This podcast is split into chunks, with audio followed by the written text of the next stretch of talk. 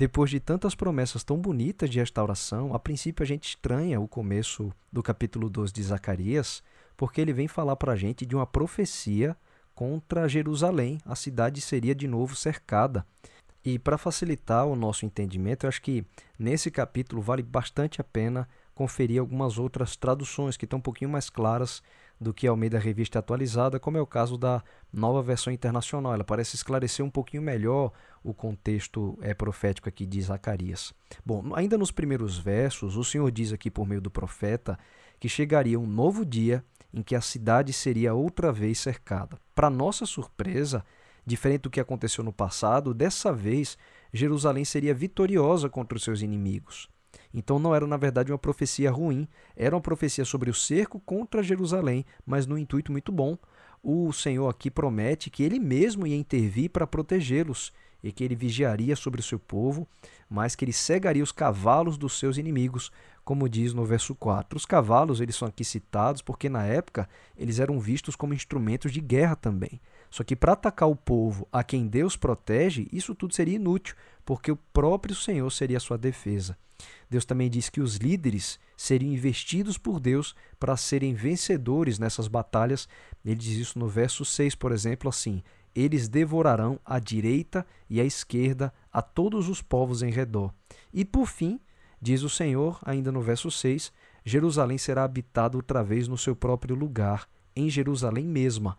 Então, mesmo que viesse cerco contra a cidade do povo de Deus, eles resistiriam, ou seja, Deus está garantindo a permanência do seu povo. O trauma do exílio agora não deveria mais trazer insegurança para o futuro do povo de Israel.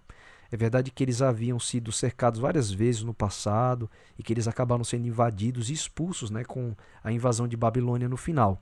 Mas a gente sabe que isso se deu pela infidelidade deles ao Senhor. Para essa nova geração de israelitas, contudo, o Senhor quer dar para eles promessas de estabilidade, de paz, mas, como ele já tinha dito antes, promessas que são condicionais, ou seja, elas dependiam de eles também escolherem permanecer fiéis à sua aliança com o Senhor. E é com promessas assim que Deus termina a primeira sessão do capítulo, dizendo o seguinte nos versos 8 e 9: naquele dia, o Senhor protegerá os habitantes de Jerusalém, e o mais fraco dentre eles, naquele dia, será como Davi, e a casa de Davi será como Deus, como o anjo do Senhor diante deles. Olha como é forte essa promessa. E ele continua dizendo: naquele dia procurarei destruir todas as nações que vierem contra Jerusalém. Deus está dando a garantia para os repatriados de que ele era a sua defesa. Até aqui, Deus deu todas as boas promessas que essa nova geração de repatriados precisava para prosseguir com fé, com esperança em dias melhores. Só que a garantia desse futuro é interessante, ela não se baseia na força política ou militar de Israel, mas na verdade são as promessas de Deus. Era o próprio Senhor que seria a sua defesa. Enquanto o Senhor fosse uma prioridade para o povo de Israel, Israel seria uma prioridade para o Senhor. Nenhum inimigo poderia prevalecer contra o povo do Senhor enquanto o Senhor estivesse entre eles. Então estava tudo agora dependendo deles, porque da disposição de Deus, ele está completamente a favor do seu povo.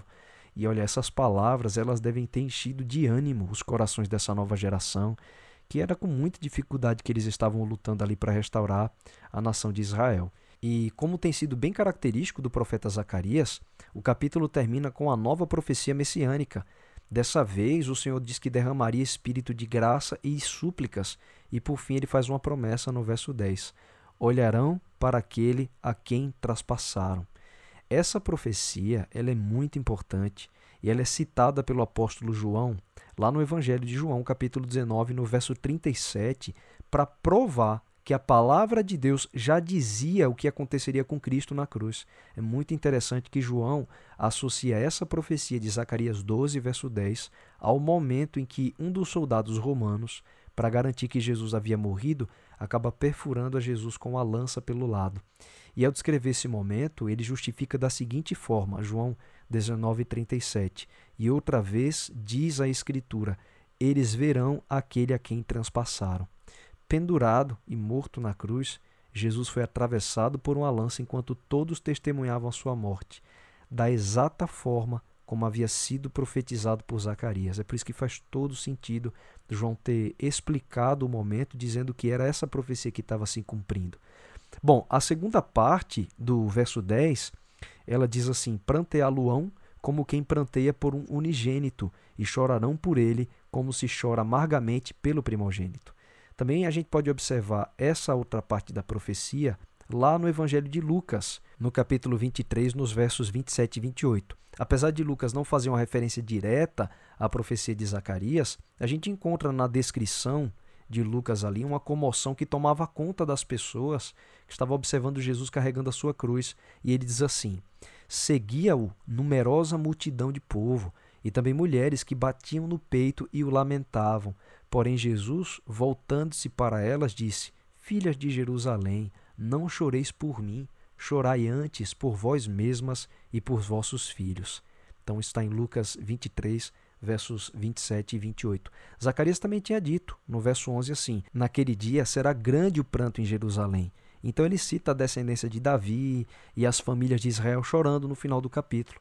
Afinal, Zacarias estava profetizando que, como povo, os israelitas no futuro matariam o seu próprio Salvador, o Messias prometido. Então não seria à toa toda essa cena de comoção. E como dito, a gente sabe que as profecias sobre as bênçãos do Senhor expressavam o seu desejo para o seu povo. Zacarias revela o ideal de Deus para Israel, mas essas promessas, elas eram condicionais, na medida em que elas também dependiam da escolha deles mesmos de permanecer na aliança com Deus. E, infelizmente, Jerusalém acabou sendo atacada outras vezes, e numa das mais terríveis, o santuário foi de novo queimado.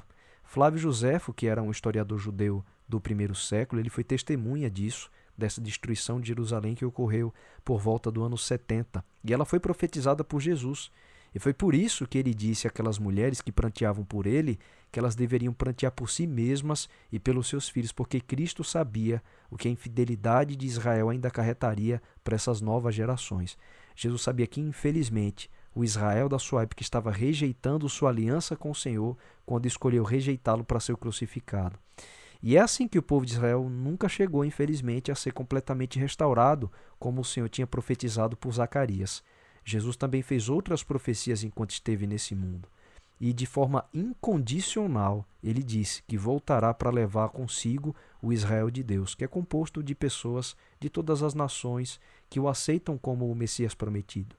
Mas o cumprimento particular, individual dessa profecia na nossa vida também depende da nossa aceitação à aliança que ele fez conosco na cruz. Independente de qualquer coisa, Jesus voltará para resgatar e reunir o seu povo, assim como ele fez com o antigo Israel.